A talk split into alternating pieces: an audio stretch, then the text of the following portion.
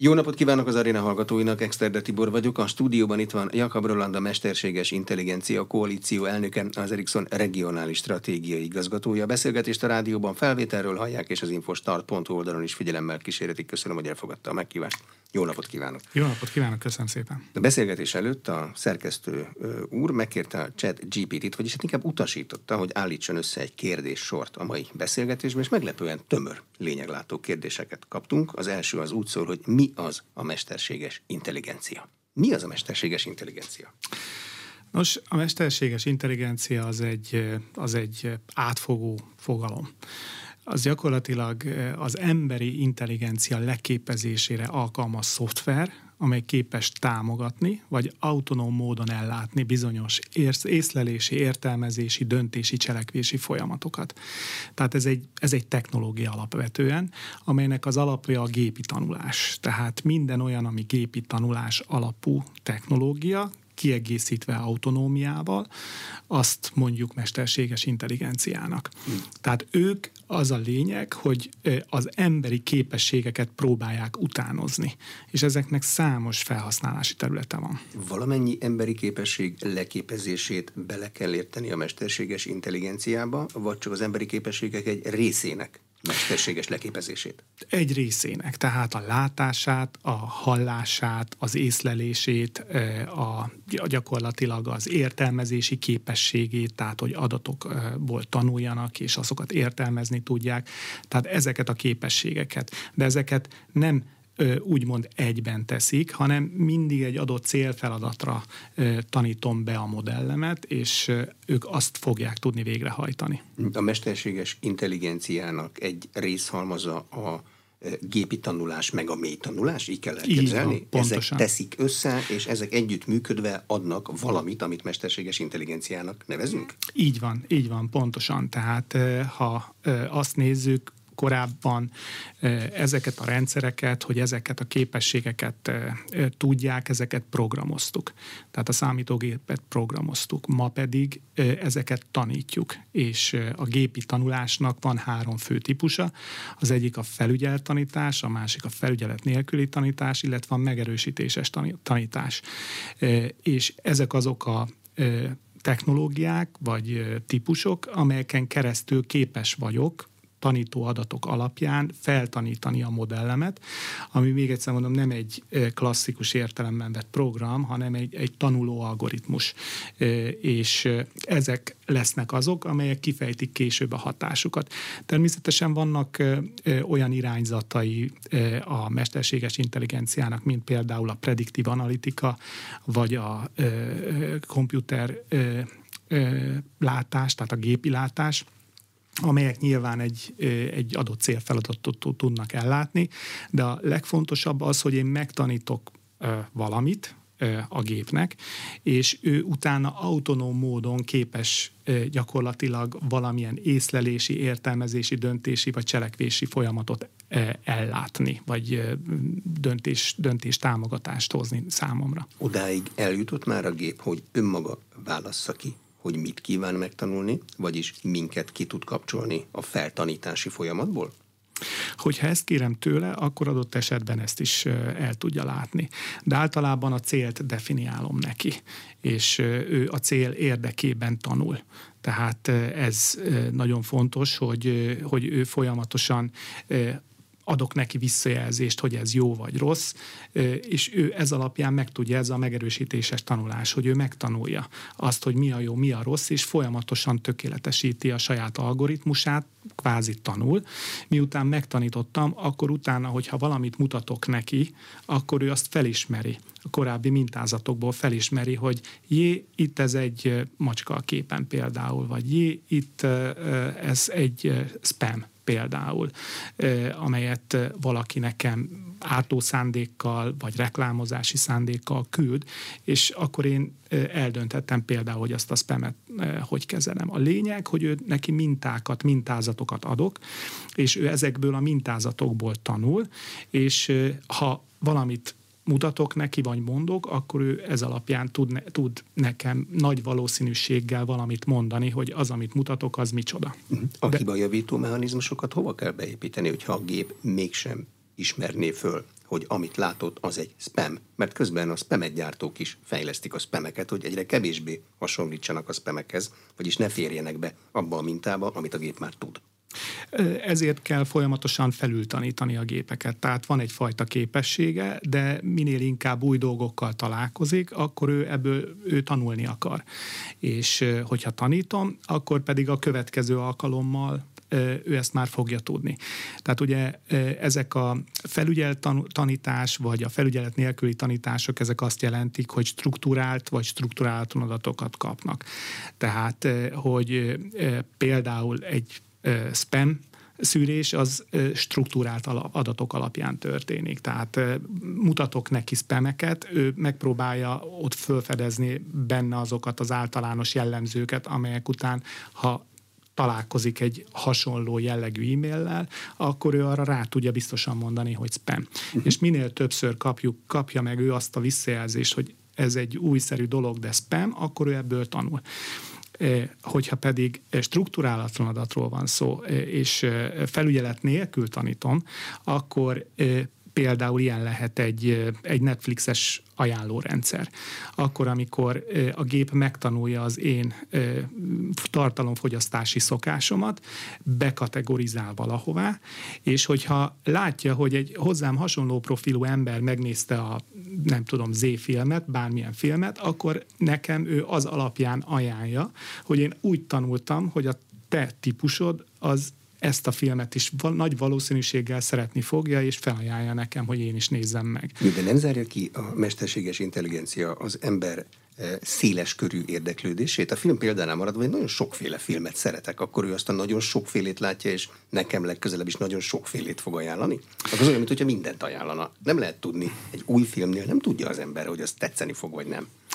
Meglepően pontosan tudnak ezek az algoritmusok már, már javaslatot tenni. Tehát egyszerűen annyira sok tanító adat áll rendelkezésükre, abból, hogy le tudják profilozni az adott szemét, az adott illetőt, hogy nagy, és ők mindig valószínűséget mondanak. Tehát sohasem azt mondják, hogy téged ez biztosan fog érdekelni. Tehát nem akarják beleverni nem, az nem akarja, abba, nem akarja, hanem csak hanem, felajánlja. Hanem ő felajánlja, mert, mert az, ami, amit eddig néztem, és mások has, hozzám hasonlóan, akik ezeket a filmeket nézték, nagy valószínűséggel ők is fogják ezt a filmet szeretni, és, és ezért, fogják, ezért fogja nekem azt fel, felajánlani. Mm.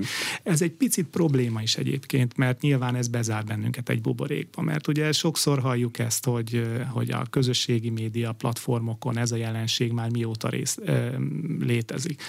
És az a helyzet, hogy addig, amíg az üzleti modell így épül föl, tehát a viselkedésen alapuló nagyon személyre szabott, targetált reklámokat, reklámokon keresztül jutnak ezek a nagy platformszolgáltatók bevételhez, addig ez, ez, ez a modell ezt fönn fogja tartani ezt a struktúrát. De nem lehet saját platform szolgáltatót fejleszteni direkt azzal a célral, hogy a az én ízlésemnek nem feltétlenül megfelelő dolgokat is mutassa meg, csak hogy fejlődhessek egy picit, és nem mindig csak azt lássam, amit én hallani, meg látni akarok?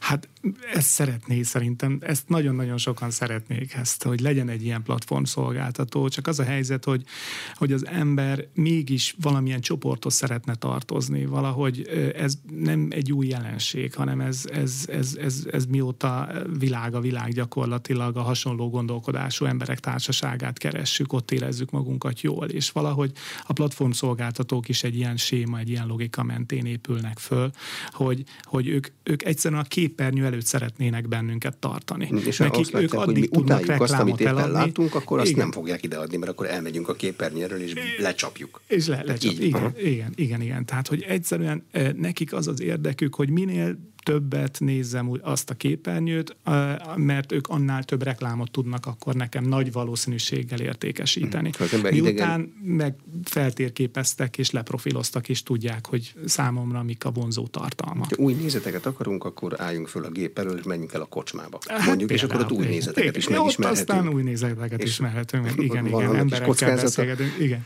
De ha belegondolunk, nem biztos, hogy az a beszélgetés azután utána nem épül be valamilyen módon abba az ajánló ami engem utána elér.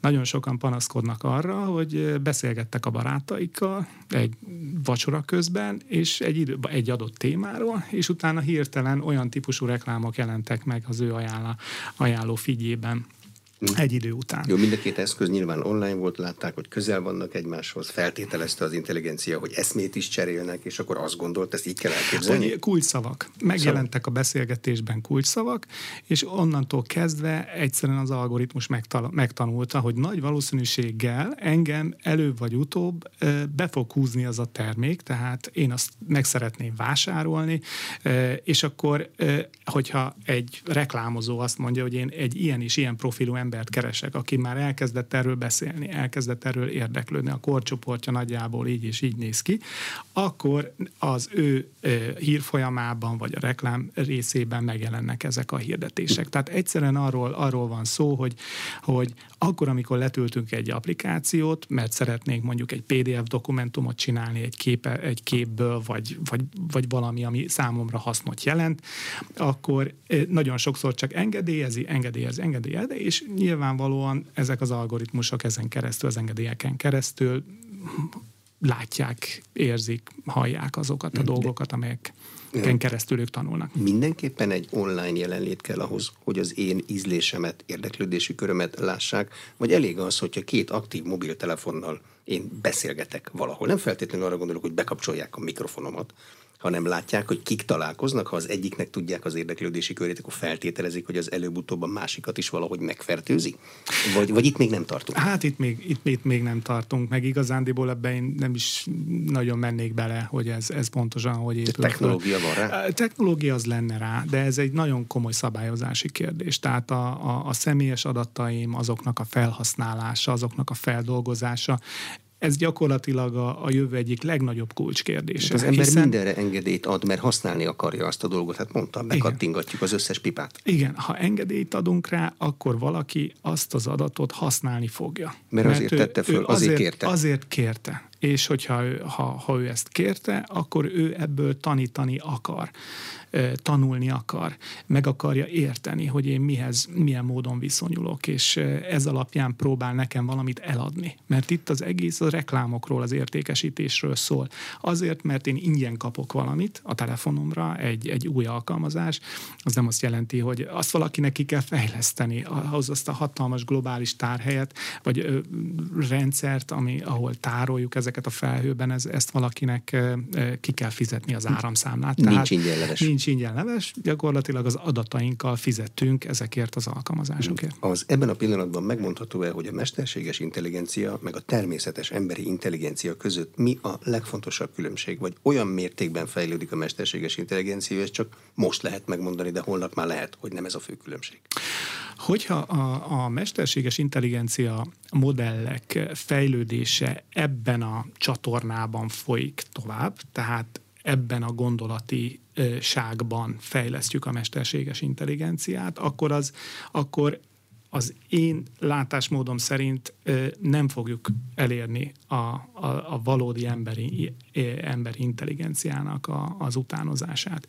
Tehát mindig csak egy, egy, egy, egy, az emberi intelligencia egy részének leszek képes utánozni a képességeit. Tehát az általános mesterséges intelligenciát a jelenlegi modellekkel nem fogjuk tudni elérni. Egy teljesen új koncepcióra lenne szükség, egy teljesen új megközelítésre lenne szükség. Vannak izgalmas kísérletek, de, de ezek vagy nagyon drágák még, vagy egyszerűen üzletileg nem motivált ezeknek a kutatása és fejlesztése.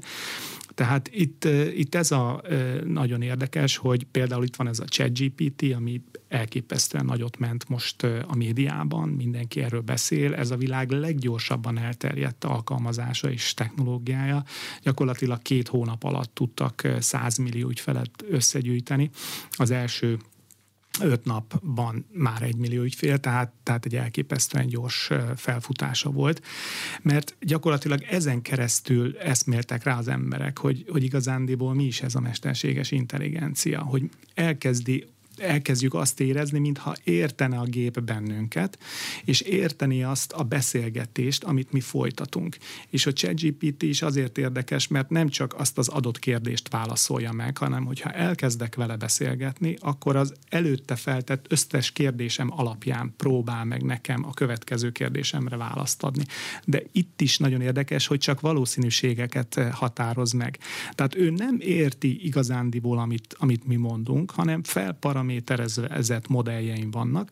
Gondoljunk bele, a ChatGPT 175 milliárd paraméterből szedi azt az információt, amelyet utána nekem elém tár válaszként, és ő, ő valószínűséget mond, hogy az, ezután a szó után a legjobb választás ez a szó, utána pedig ez a szó. De ez az, az az érzet számomra, mint hogyha ő beszélgetne velem, értené, amit mondok. De képes lesz a ChatGPT például hazudni nem kifejteni a valóság minden részletét, vagy érdek mentén érvelni, mint mondjuk egy perbeszédversenyen, ahol szigorú szabályok szerint, de ellentétes irányban kell érvelni, és mind a két érvelés helyes, de a végén csak egy összet. Ilyet fog tudni? Ez egy, ez egy nagyon, nagyon jó kérdés, tehát több szempontból is. Az egyik az az, hogy a legfontosabb talán, hogy, hogy hogy mi lesz az a, az a szabályozási környezet, amely rendelkezésre áll, hogy én ezek a, modellje, modelljemet, a modelljeimet taníthassam. Ez az egyik, tehát a szabályozási környezet. A másik pedig az, hogy, hogy milyen adatokból tanítom a modellemet. Tehát milyen adatok állnak rendelkezésre, amelyet elfogadunk annak, hogy azt tanító adatként használhatom, amely alapján ő kvázi tudatot szerez abban a kérdésben, amire én éppen kíváncsi vagyok irányába. De szándékot tud szerezni? A tudatot azt értem, feltanítjuk a Igen. római jogtól kezdve a kon- mindenféle jogokat, a hamurabi törvényeit, meg mindent, amit mi. És de szándéka lesz, hogy mi szerint érveljen? Mert mindig igazat fog mondani, mert ugye elvileg nem hazudhat, de milyen irányba akar majd érvelni? Ezt ki dönti el? Én ezt, ezt gyakorlatilag én, én döntöm el. Én mondom meg neki, hogy én egy olyan élvrendszert szeretnék, ami ez, ez ellenében helyezkedik akkor ő ezt fogja végrehajtani. Azt, mondja, azt mondom neki, hogy olyan érveket listáz ki nekem, vagy mondj el, ami ezt támasztja alá. Tehát, és az még egy nagyon fontos dolog, hogy ahogy, ahogy észleljük a, a használatából adódó tapasztalatok alapján, hogy ő hogy lett föltanítva, hogy a, az értékválasztásokat ban ő nagyon, nagyon kimért. Ő az egyrészt másrészt válaszokat adja. Tehát akkor, amikor egy, egy, egy társadalmilag vitatott kérdésben kérem a véleményét, vagy kérem a magyarázatát, akkor azt mondja, hogy egyrészt így, is meg lehet közelíteni, vannak olyan vélemények, amelyek szerint ez a helyes, többen pedig azt gondolják, vagy mások pedig azt gondolják, hogy ez a helyes. És ezeket kézzel kell gyakorlatilag a gépnek beállítania. Tehát, hogy ne legyen előítéletes. Tehát ez, ez egy nagyon-nagyon fontos dolog, hogy, hogy milyen adatok alapján tanítom, és hogyan próbálom belőle kivenni azokat az értékválasztással kapcsolatos tanító adatokat, vagy egyszerűen azokat a, a fogalmi megkülönböztetéseket, amelyeken keresztül ő gyakorlatilag alternatívákat kínál, de nem teszi le a voksát egyik érték mellett sem. De mit tud csinálni akkor, amikor vannak olyan országok, ahol bizonyos nézetek nyilvános hangoztatása tabunak számít, akár még törvények is tiltják, akkor azt abban az országban nem úgy fog érvelni, mint egy másik országban, amelynek a törvényei nem ilyen szigorúak? Vagy globálisan érvel? Ő globálisan érvel, ő az alapján érvel, amit, amit, amire tanítják.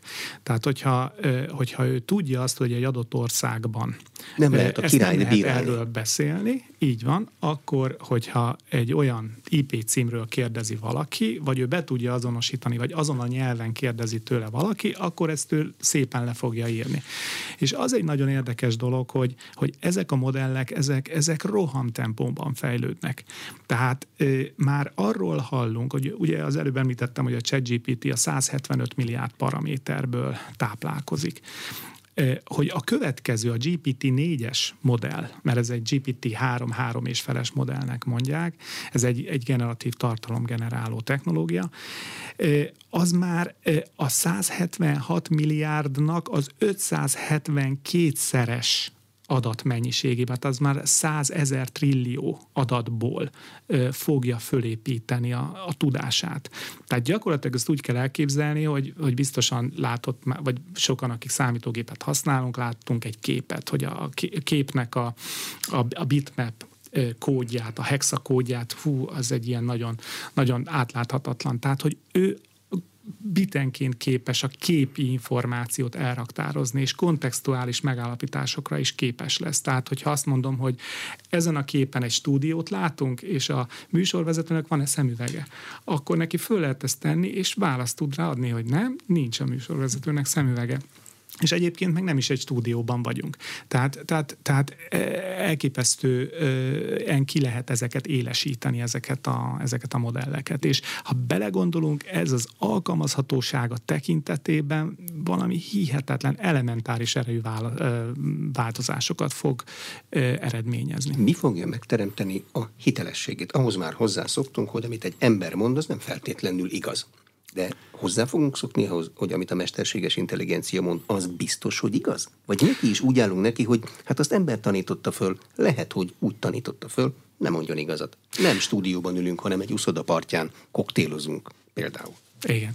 Hát bizony, ez a, ez, ez a, a korunknak a legnagyobb kihívása. Hogyan tudunk ö, magyarázható, megmagyarázható mesterséges intelligenciát építeni, eh, hogyan tudunk bizalmat építeni a társadalomban a mesterséges intelligencia alkalmazások iránt, eh, hogyan tudjuk azt bebizonyítani és közérthetően elmondani, hogy ez a mi életünk jobbítását célozza. Minden egyes ilyen alkalmazás, ami megjelenik. Eh, tehát a szabályzó hatóságok, a, szabály, a szabályokat, a törvényeket író e, e, e, jogalkotó is ezen gondolkodik, hogy egyrészt, hogy hogy definiálja a mesterséges intelligenciát, mert mesterséges intelligenciának más volt a fogalma 20 évvel ezelőtt, de még 10 évvel ezelőtt is. Egyszerűen más volt a fogalom, nem? És ezért az EU azt mondta, hogy ő igazándiból a társadalmi hatás szempontjából, illetve megközelítés szempontjából szeretné a mesterséges intelligenciát egyfajta horizontális definícióval illetni.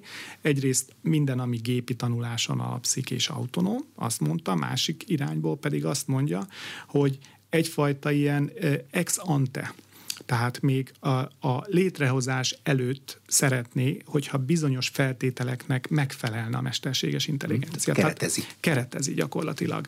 Gondoljunk bele, hogy akkor, amikor bemegyünk ez, ez ugyan hasonló kérdés, bemegyünk egy, egy, egy barkács üzletbe fúrógépet venni. Akkor én megbízok benne, abba a fúrógépbe, hogy az engem nem fog az megütni az áram, hogy megfelelő szigetelés. Azért, mert a szabályokat megalkottuk, hogy mi az előfeltétele annak, hogy forgalomba helyezhető legyen egy fúrógép. Ugyanígy lesz, hogy egy mesterséges alkalmazásnál is szabályokat hozok, hogy mi az, ami után őt forgalomba lehet hozni. Az EU-nak nagyjából ez a, ez a megközelítése most, hogy kvázi egy ilyen termék megfelelőségi checklistán kell végigmennem, mielőtt az a mesterséges intelligencia alkalmazás piacképes lehet. Uh-huh. Tehát a nagy kérdés az lesz, hogy ezt, ezt hogyan tudom végrehajtatni, tehát hogy milyen fogyasztóvédelem lesz, ami képes lesz ezt folyamatosan monitorozni, de az EU azt is szeretné meghatározni, hogy, hogy ne fekete doboz legyen, azt, hogy naplózzuk a mesterséges intelligenciának a tevékenységét. Tehát, hogyha valami probléma adódna, akkor visz, mint a, mint a repülőképeken a fekete doboz, vissza tudjam pont. keresni. Uh-huh. Ott, ott a probléma, és, és rámutat, és akkor és eleve meghatározza, mi az, amit egyáltalán nem lehet ö, ö, kereskedelmi forgalomba hozni. Tehát a scoring rendszert, hogy, hogy, a, hogy pontozom az embereket például, vagy ártó ö, tartalmat, ami, ami előítéletet vagy tudatalatti manipulációt ö, eredményezhet. Ilyen alkalmazást nem lehet forgalomba hozni. Utána definiálja a magas kockázati besorolású mesterséget intelligenciát. Ilyen az egészségügyben van, a, a szállítmányozásban, járműiparban, és definiálja a normális mesterséges intelligenciát, ahol ö, csak gyakorlatilag figyelmeztetnem kell a felhasználót, hogy most ő egy robottal, vagy egy, egy, egy algoritmussal beszél, és nem egy valós emberrel. Tehát, hogy kategóriákat hozunk létre, és szabályokat alkotunk, hogy hogyan készülhetnek ezek az alkalmazások. Mit tud kezdeni az Európai Unió, ha bármilyen jól is megalkotja a szabályokat, amikor nincs saját európai internet, az eszközöket, nem így gyártjuk a csipet, nem így gyártjuk a mesterséges intelligenciát, ma még túlnyomó részt, nem itt fejlesztjük, az EU azt mondja, hogy, hogy, hogy, hogy csak olyan alkalmazásokat engedhet forgalomba, amelyek amelyek megfelelnek azoknak a kritériumoknak. De mivel sehol a világban nem tudtak ennél jobb meghatározást adni, most hirtelen azt vettük észre, hogy, hogy az egyes, tehát a, a tengeren túl is és Ázsia is valami hasonló megközelítésben szeretné szabályozni a, a, a, azokat az alkalmazásokat, azokat a modelleket, amelyeket eh, piacra fognak vinni. De tehát osztja a, Ázsia is, meg Amerika is azt a nézetet, hogy az állampolgárok jólétének érdekében, meg a gazdaság fejlődésének érdekében kell ezeket fejleszteni. Nincs olyan ország, ami azt mondja, hogy hát ez is szép, de azért én szeretném nézni az állampolgáromat, hogy mit csinál délután kettő és fél három között. Ami nem feltétlenül az állampolgár érdeke. Igen, tehát lehetnek ilyen politikai berendezkedések, amelyek így működnek. Elsősorban itt Ázsiára gondolhatunk, de alapvetően a demokratikus berendezkedési országoknak egy alap érdeke, hogy, hogy, hogy egy kiegyensúlyozott fékek és ellensúlyok rendszere alapján épüljenek ezek a modellek, ezek az alkalmazások. Tehát, mert igazándiból csak ezt fogja az emberek jólétét szolgálni. Ezek ilyen nagyon súlyos etikai kérdések, és ezen nagyon sokat fogunk gondolkodni, nagyon sokan, hiszen elképesztő dolgokat kell eldöntenünk. A szoftverre nem bízhatok rá egy döntés, ő nem dönthet életről vagy halálról, illetve dönthet, de akkor meg kell tudnom mondani, hogy mi alapján. Jó, de hát amikor egy autonóm jármű szoftvere visz engem az úton, akkor előbb-utóbb előállhat olyan helyzet, amikor gyorsabb, mint én, és ő dönt életről, halálról. Akkor ki a felelősség?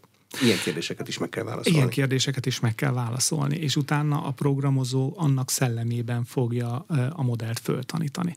De, de valakinek meg kell tudni mondani, hogy e, egy ilyen nehéz helyzetben, amikor betonfal vagy buszmegálló, hogy akkor, akkor mi lehet, bocsánat ezért a rendkívül extrém kifejezésért, hogy hogy, hogy, hogy döntsön az autó. Nagymama, miket vagy mérlegeljen. Unoka. Igen, Mi? Mik, miket mérlegeljen. Igen, igen. Század másodperc alatt? Század másodperc És a végén alatt. valakit igen. el fognak számoltatni látni, hogy és hogy programozta valaki, ezt be. Így van, pontosan. És hogyha ő a megfelelőségével és a, az ő tiszta ö, tudatával ö, úgy állította be, ami megfelel a szabályoknak, akkor, akkor ő ezért nem vonható felelősségre.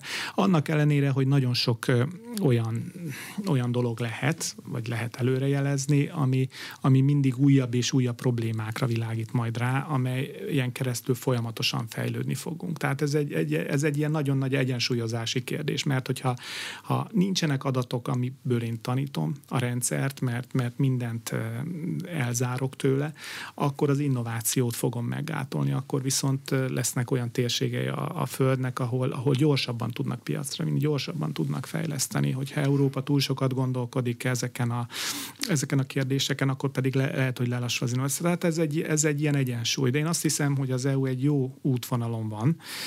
Itt csak az egy nagy kérdés, hogy, hogy, hogy az az ütem, az a szabályozási ütem, az hogyan tud esetleg fölpörögni. Hiszen ugye 2021 áprilisában már kijött ez a, ez a úgynevezett AI Act, vagy mesterséges intelligencia keretszabályozás, de igazándiból ö, még nincs végleges szövege. Valamikor a harmadik negyedévre várjuk a végleges szöveget, és akkor utána egy-két évvel lép majd hatályba. Magyarországnak is van mesterséges intelligencia stratégiája, amiben bele, van is, bele is van írva, hogy ezt folyamatosan felül kell vizsgálni, mert maga a terep iszonyú gyorsan változik. Most hol tart a megvalósítás? 18 végén csinálták, hogy jól emlékszem. És 18 végén hoztuk létre a koalíciót, és 2020 szeptemberében jelentettük be Magyarország mesterséges intelligencia stratégiáját. Abban meghatároztuk azokat az azonnali intézkedéseket, amelyek segítségével az EMI adaptációját magasabb sebességi fokozatba tudnánk kapcsolni Magyarországon.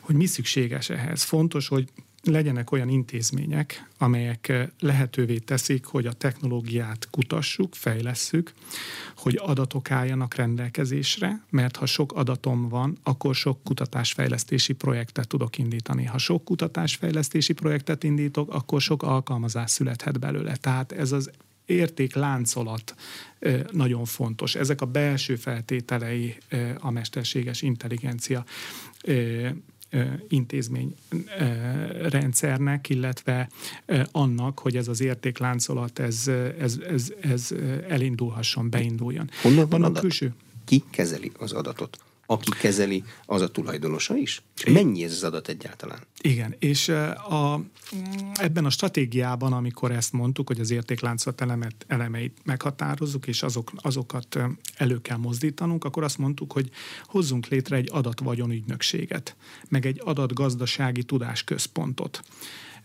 A, a tudásközpont az segíti a felhasználói eseteket, a use case alapján világít rá szabályozási hiányosságokra például, vagy adathozzáféréssel kapcsolatos változtatási igényekre. Tehát ő a gazdaság szempontjait veszi figyelembe, és a felhasználói esetekből próbálja lemodellezni, hogy a szabályozási környezetet milyen módon érdemes változtatni. Hozzunk létre adatvagyonügynökséget, amely a a közadatokat, tehát ő nem tulajdonolni fogja az adatokat, ő egy, egyfajta kataszterként, egyfajta nyilvántartóként rá tud mutatni, hogy ki az adatgazda, és hozzá lehet fordulni ilyen és ilyen feltételekkel, illetve nála ilyen és ilyen típusú adatokat lehet megszerezni. Ő az adatvagyonügynökség, és van a Mesterséges Intelligencia Nemzeti Laboratórium, illetve az Autonóm Rendszerek Nemzeti Laboratórium, ami pedig egy konzorciális együttműködés, kutatóintézetek és egyetemek egyetemek között, és meghatározott témákban, agrár, egészségügyi, autonóm közlekedés, önvezető közlekedés, tehát járművek vonatkozásában különböző kutatási projekteket visznek. Az adat vagyonnak van valami kritikus tömege, ami hogyha megvan, akkor nagyobb fokozatba tud kapcsolni minden fejlesztést? Tehát hogy kell elképzelni egy adatvagyont egyáltalán? Gyakorlatilag minden mozdulatunkkal adatokat generálunk. Akkor, amikor felszállunk egy buszra, vagy éppen bemegyünk a munkahelyünkre, vagy éppen valamit letöltünk, valamilyen közszolgáltatást igénybe veszünk, ezzel adatot, adatot generálunk. És hogyha ezek, ezekből az adatokból kitűzünk egy, egy táblati célt, egy, egy, egy, egy vízközmű kitűz, kitűz egy táblati, táblati célt például, azt mondja, hogy én meg akarom szüntetni a, a vízszivárgásokat, hamarabb meg akarom érteni, hogy hol van csőtörés, akkor szenzorokat helyezek el a rendszerben, és gyakorlatilag ezeket az adatokat folyamatosan mérem, földolgozom, és nagy valószínűséggel meg tudom határozni azt, hogy hol lehet elszivárgás a rendszerben. Csak egy társaságnak egy év után nem kell másfél millió forintot kifizetnie az elfolyt vízért. Így és van. így meg lehet magyarázni, hogy ez az értelme. Így van, és ez a szolgáltató állam, amikor azt mondja, hogy van egy, fel, van egy, van egy vízfogyasztási szokásod, kedves társasház, de én azt vettem észre, hogy az elmúlt három-négy napban te eltértél attól, ami... És akkor lehet, hogy ő csak rá kérdez a közös képviselőnél, vagy a háztulajdonosnál, hogy biztos, hogy minden rendben van, nem hagyta valamelyik lakó nyitva, vagy nincs ott valamilyen probléma, nem, nem nézitek meg. Tehát, hogy, és ez, ez már vannak olyan országok, ahol ez, ez élesben így működik. Tehát, hogy, hogy minél több adatom van, annál több értékes, a felhasználók számára értékes értéket teremtő alkalmazást tudok, tudok fejleszteni. Tehát, hogy ez, ezért kulcskérdés. A nagy kérdés az az, hogy, hogy ezek personalizált adatok adott esetben, amik alapján tanítom a modellt, vagy ö, ö, megpróbálom depersonalizálni őket, anonimizálni őket például, és ez alapján tanítani fel a modelleimet. De ez, ez is lehetőség. Ez, ez is lehetőség. Ez még egy kérdés, hogy personalizált vagy anonimizált adat. Én jobban szeretném, hogyha anonimizált lenne. Nem van, szeretném, hogyha a szolgáltató van. látná, pontosan, hogy pontosan. minden este mennyi vízben fürdök. Így magánügyem. Ez, is, ha ki van fizetve, van. akkor magánügyem. Így van, így van. Ez, a, ez, ez, ez az alapvetően a, a, a szabályozásnak is egy, egy nagyon sarkalatos pontja, akár az EU-s, akár a, a hazai szabályozásra, hogy, hogy bizony ezeket a adatkészleteket, ezeket depersonalizáljam. Tehát vagy anonimizálom, vagy úgymond álnevesítem, ez a két technológia De úgy, hogy ne lehessen visszafejteni, de úgy, hogy, hogy ne lehessen visszafejteni, úgy, úgy ne, ne lehessen utána nevesíteni. Így van, így van. Tehát ez, ez egy nagyon fontos. És kellenek, hogy legyenek olyan megbízó, megbízható, úgynevezett ilyen olyan trusted központok, amelyekhez oda lehet fordulni, ezek depersonalizált, valós életből vett adatok, amin keresztül én tudom tanítani a modellemet. Mhm. A személyes ember által végzett adatszolgáltatást azt ki lehet venni a rendszerből, mert ha egy gép méri mondjuk a vízfogyasztást, az annyi, amennyit mér. De ha ember adja az adatot kézzel, beírja, akkor abban már lehet eltérési szándék.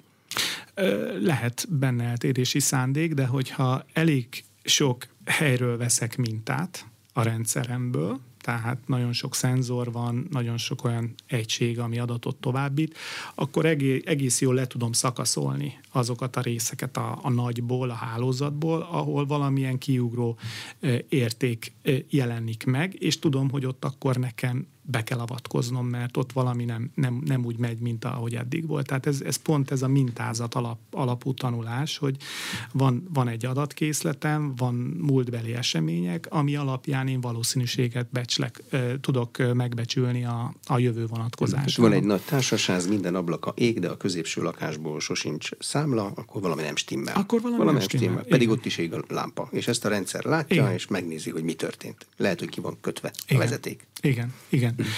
Az, és az, az még nagyon érdekes, hogy amire most különösen, hogyha tényleg adatgenerálásról van szó, hogy, hogy elképesztően sok technológia fejlődik egymással párhuzamosan.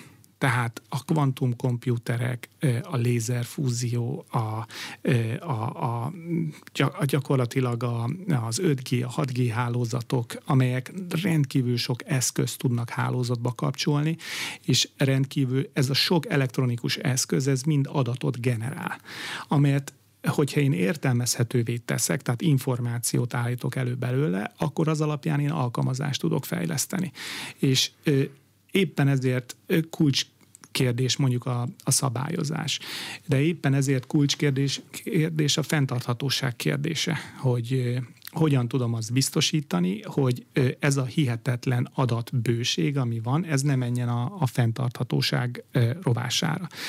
Tehát olyan hálózatokra van szükség, amelyek egyre kevesebb energiát vesznek föl, olyan szenzorokra van szükség, amelyeknek nincs akkumulátora gyakorlatilag, hanem ő a, a környezetéből veszi az energiát. A rádióhullámokon keresztül képes energiát vételezni, amely alapján ő lehet, hogy minden percben néhány bit információt valahová to- továbbít, de azon keresztül én tanítani tudom a, a saját modelljeimet. Mi lesz, hogyha egyszer elmegy az áram? Minden megáll? Akkor minden megáll. Igen. Ne menjen el az áram. Nem Ezek szerint soha. Nem mindig kell, áram. úgy kell tartalékolni, hogy az mindig legyen feszültség. Úgy kell tartalékolni, hogy, hogy az legyen. Ez, ez, ez, egy, ez egy abszolút kulcskérdés, hiszen azt kell mondanom, hogy van egy olyan technológiai tendencia, éppen a hipergyors mobil hálózatoknak köszönhetően, akár 5G, akár a 6G hálózatokról, ha beszélünk, hogy kvázi buta tárgyakat tudok fölokosítani. Tehát ez azt jelenti, hogy nem feltétlenül fontos a számítási kapacitást ebbe a pohárba vagy ebbe az asztalba beépíteni. Itt nem kell, hogy egy chip legyen ebben, a, ebben az asztalban. Magát a számítási feladatot azt a közeli felhőben végzem el. Nekem egy, egy, egy modem kell, ami adatot gyűjt és adatot továbbít innen, és egy kijelző és a kijelző gyakorlatilag egy olyan hatást ébreszt bennem, mint hogyha a számítás itt történt volna előttem, holott a felhőben megy végig, hmm. Csak legyen a számolás.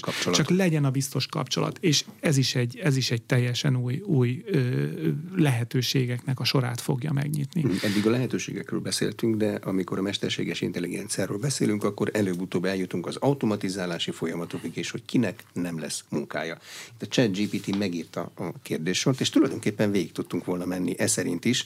Annyi az ő hátránya, hogy nem ül most itt, és a válaszokra nem tudott volna új kérdéseket megfogalmazni, de ha itt ülne, lehet, hogy megcsinálná. Kinek a munkája fog előbb elveszni? A stratégia három hullámot jelöl meg, hogy mikor, milyen munkavállalói meg életkor csoportokat fog elérni ez a fejlődés. Igen. Kit először? Igen. Nos, az első körben jön az algoritmizálási hullám, amikor is minden olyan munkakör, ami az adatfeldolgozásra épül, legyen az pénzügyi vagy IT munkakörök, az egy jó részét az összes munkavállalói tevékenységnek elviszi egy 5-7 százalékát körülbelül. Utána jön az a 2030-as évekhez közeledve a támogató hullám, amikor a szolgáltatás típusú munkahelyeket fogja veszélyeztetni, nem is veszélyeztetni, hanem fogja átalakítani a mesterséges intelligencia, és a harmadik fázis, ez az autonóm hullám, amikor is gyakorlatilag automatizálni tudok egy sor gyártási tevékenységet. És az lesz egy masszívabb, az akár a munkavállalók 20-25 százalékát is érintheti. Tehát a modellezésünk alapján 2030-as évekre, 30-30-as évek közepére a, a, a ugye jelenleg 4,3 4,4 millió munkahely van Magyarországon, 900 ezer munkahely érintett. De az, hogy 900 ezer munkahely érintett, az azt jelenti, hogy ez elvész, vagy ezeknek El... a munkahelyeknek egy része e, átképezhető, áttehető. Így van. Ez, ez a legfontosabb cél a stratégiában is, hogy meg felkészítsük a társadalmat erre a változásra, mert elementáris erővel fog hatni gazdaságilag ránk, és hogyha ennek tudatában vagyunk, hogy ez, ez ilyen és ilyen ütemezésben itt és itt fog jönni, akkor erre egy cselekvési tervet lehet kidolgozni. Ebben a stratégiában egy ilyen cselekvési tervet állítottunk össze, programokat definiáltunk, és hogyha ezeket szisztematikusan végrehajtjuk, akkor egy jövőtálló munkaerőpiacnak lehetünk tanulni a következő években is. Elkezdtük megvalósítani, ez folyamatban van, és ennek megfelelően abban bízunk, hogy, hogy jó irányba fejlődünk. De már 23 van, és a stratégia ugye 30-ig szól. Itt van idő arra, hogy az iskolákban elkezdjék a nálam valószínűleg fogékonyabb korosztály felkészítését, hogy ők nem ilyen típusú munkákat fognak végezni nagy valószínűséggel. Azt tudom mondani, hogy ebbe úgy szépen bele fogunk nőni ebbe, ebbe, nem ebbe az új világba. Mert nem, nem lesz más választásunk, és ha belegondolunk, akkor, amikor az elektromosságot feltalálták, akkor senki sem gondolta, hogy lesznek kenyérpirítógépek, vagy televízió, vagy, vagy, vagy elektromotorok. Senki sem tudta azt, hogy hogyan lehet az elektromosságot elszállítani A-ból B-be, hogy hogyan tudjuk ezt biztonságosan tenni, hogyan tudjuk ezt hozzáférhetővé tenni mindenki számára. Megalkottuk hozzá a szabályokat, ugyanilyen a robbanómotor. Szabályosítani kellett a benzint, hogy a világ összes pontján benzin legyen, hogy utak legyenek, gumiabroncs legyen az autón. Tehát, hogy akkor, amikor ezt föltalálták, akkor ezt nem tudta senki, és mekkora iparágak nőttek ki annak nyomán, hogy volt egy ilyen találmány. Ugyanígy, ha belegondolunk a, a mostani időszakba, a, a, a közelmúlt eseményei. Néhány évvel ezelőtt a kedvenc együttesünknek a zeneszámait a CD-ken, DVD-ken keresztül hallgattuk. Mm. Tehát most, és most tudjuk, hogy, most tudjuk, hogy hol lehet DVD-t vásárolni a városban például. Nem tudjuk. Egy szemvillantás alatt alakult át az ipar. Az elején mindenki letöltögette MP3-ba, és nem fizetett érte.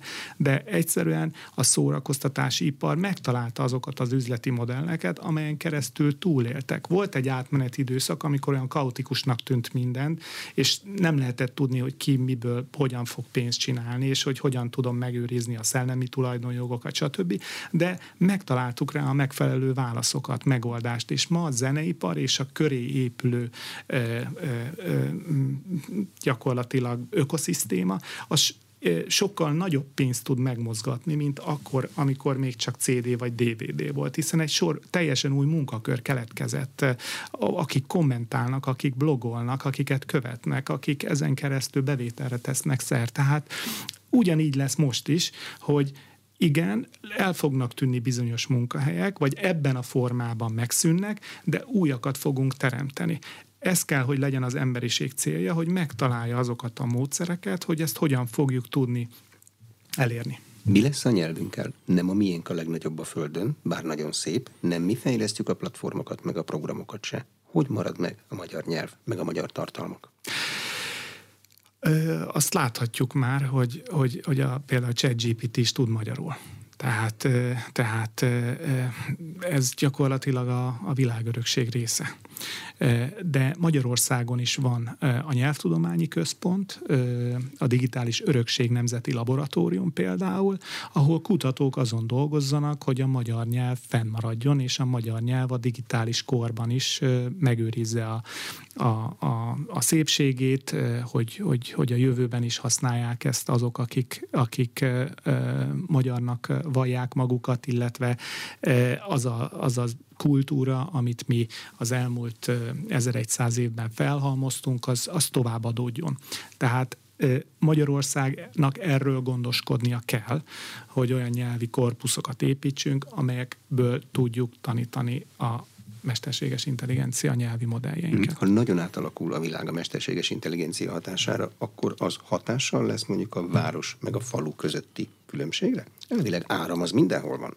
Vagy kell, hogy legyen. Igen, ez egy, ez egy nagyon érdekes kérdés, mert mm, van egy olyan réteg, egy olyan tudatos réteg, aki, aki szeretné magát kizárni ezekből a folyamatokból. Ő szívesen inkább elmenne, ő saját magának termelne, ő neki vidéken megvan a, a maga kis közege, ahol minden magának.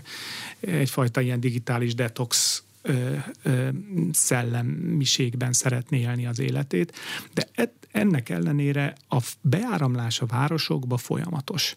És sokan azt mondják, 2050-re már a világ lakosságának 75%-a városokban fog élni. Tehát, hogy, hogy mégis a, a, a közösség közös, közösséghez tartozás, a, adott esetben a kultúrafogyasztás, a szolgáltatások rendelkezésre állása, ez mégis vonza a városokba a vidéki lakosságot. Digitális nomádok nem fognak elterjedni. Ismerek olyat, aki a Pilisből tőzsdézik, anélkül, hogy bejönne a tőzsdére, ez jól működik. Mert a számítógép vonal kell hozzá, meg azt, hogy folyamatosan lássa, hogy mi a helyzet. Igen, ez nem igen. Ez? Abszolút ez egy létező forgatókönyv, de, de arányaiban a városokba való beáramlás még mindig nagyobb, mint ahányan kifelé költöznének a városokból. Egyébként a technológia ezt, ezt valóban elősegítheti, vagy legalábbis lassíthatja. Például a holografikus hívás, akkor, amit korábban csak sci-fi-ben láttunk, ma már abszolút rövidesen használni fogják különböző szolgáltatóknál. Tehát egy mélységi kamera kell hozzá, és egy nagyon responsív hálózat, és onnantól kezdve úgy érzékelem, mint hogyha ha ő itt ülne velem, velem szemben. Tehát ezek a technológiák is erősödni fognak, ezek is azt fogják elősegíteni, hogy minél kényelmesebben tudjunk egymással kapcsolatot teremteni, minél minél jobban, jobban élhessünk. De vizsgálja azt valaki, hogy ha mondjuk a holografikus technológiával kívánok találkozni a barátaimmal, akkor ez milyen hatással lesz az életemre? Mert azt kétségkívül kényelmesebb, mert nem kell oda menni. De ha sokszor nem megyek oda, akkor senkivel nem fogok a végén találkozni. Ez veszély, vagy ez a technológia hívők azt mondják, hogy hát ez a fejlődés. Igen, ez is, ez is egy nagyon, nagyon, nagyon érdekes felvetés, és, és abszolút jogos felvetés. Viszont olvastam egy olyan kutatást, hogy a, a közösségi média megjelenésével, vagy felületek megjelenésével mégis sokkal több információm van a barátaimról, mint mondjuk az az annak az embernek, aki ezt korábban nem használta. Tehát tudom, hogy mi történik a, a középiskolai osztálytársaimmal. Egy, egy, egy 20 évvel ezelőtt nem biztos, hogy tudta az akkori 40 éves, hogy pontosan hova is szóródtak szét a középiskolai osztálytársaim. Csak másfajta tudásunk volt róluk, mert Másfajta. ha találkoztunk, akkor Igen. több mindenről szó esett, itt pedig csak azt tudom, amit ő megoszt. Tehát Igen. egy nagyon egyirányú, egy színű tudást kapok általában. Igen, ez, ez, ez, ez, ez vitathatatlanul így van. Az egy nagy kérdés még szerintem, hogy, hogy hogyan konvertáljuk át ezeket a, ezeket a kapcsolatokat a, az offline világba. Tehát amit digitálisan fölépítünk, a digitális világot, és tartjuk a kapcsolatot, hogy milyen rendszert határozunk meg magunknak, hogy, a, hogy fizikailag hogyan fogunk tudni együttműködni, találkozni. Hiszen egy sor dolgot meg tudunk beszélni telefonon is, telefonon keresztül, vagy ha valamilyen területen bizalmunk. keresztül, ha van, van hozzá bizalmunk, és utána pedig mm, fizikailag is találkozunk. Tehát egy sor olyan, olyan dolog van, amelyet az emberiségnek e, saját magának kell adott esetben szabályok formájában, vagy, vagy valamilyen közös egyetértés, etikai kódex alapján e, létrehoznia szabályozni, kitalálni, hogy, hogy, hogy hogyan épüljön föl. Életminőség, disznóvágást azt online nagyon nehéz csinálni. Ahhoz oda kell menni. Igen. Köszönöm szépen. Az elmúlt egy órában Jakob Roland, a Mesterséges Intelligencia Koalíció elnöke, az Ericsson regionális stratégiai igazgatója volt az aréna vendége. A beszélgetést a rádióban most felvételről hallották, és az infostart.hu oldalon is figyelemmel kísérletik a műsor elkészítésében a Chat GPT chatbot és Módos Márton főszerkesztő vett részt. Ha érdekesnek találták, kérem iratkozzanak fel az Inforádió YouTube csatornájára. Köszönöm a figyelmet, Exterde Tibor vagyok.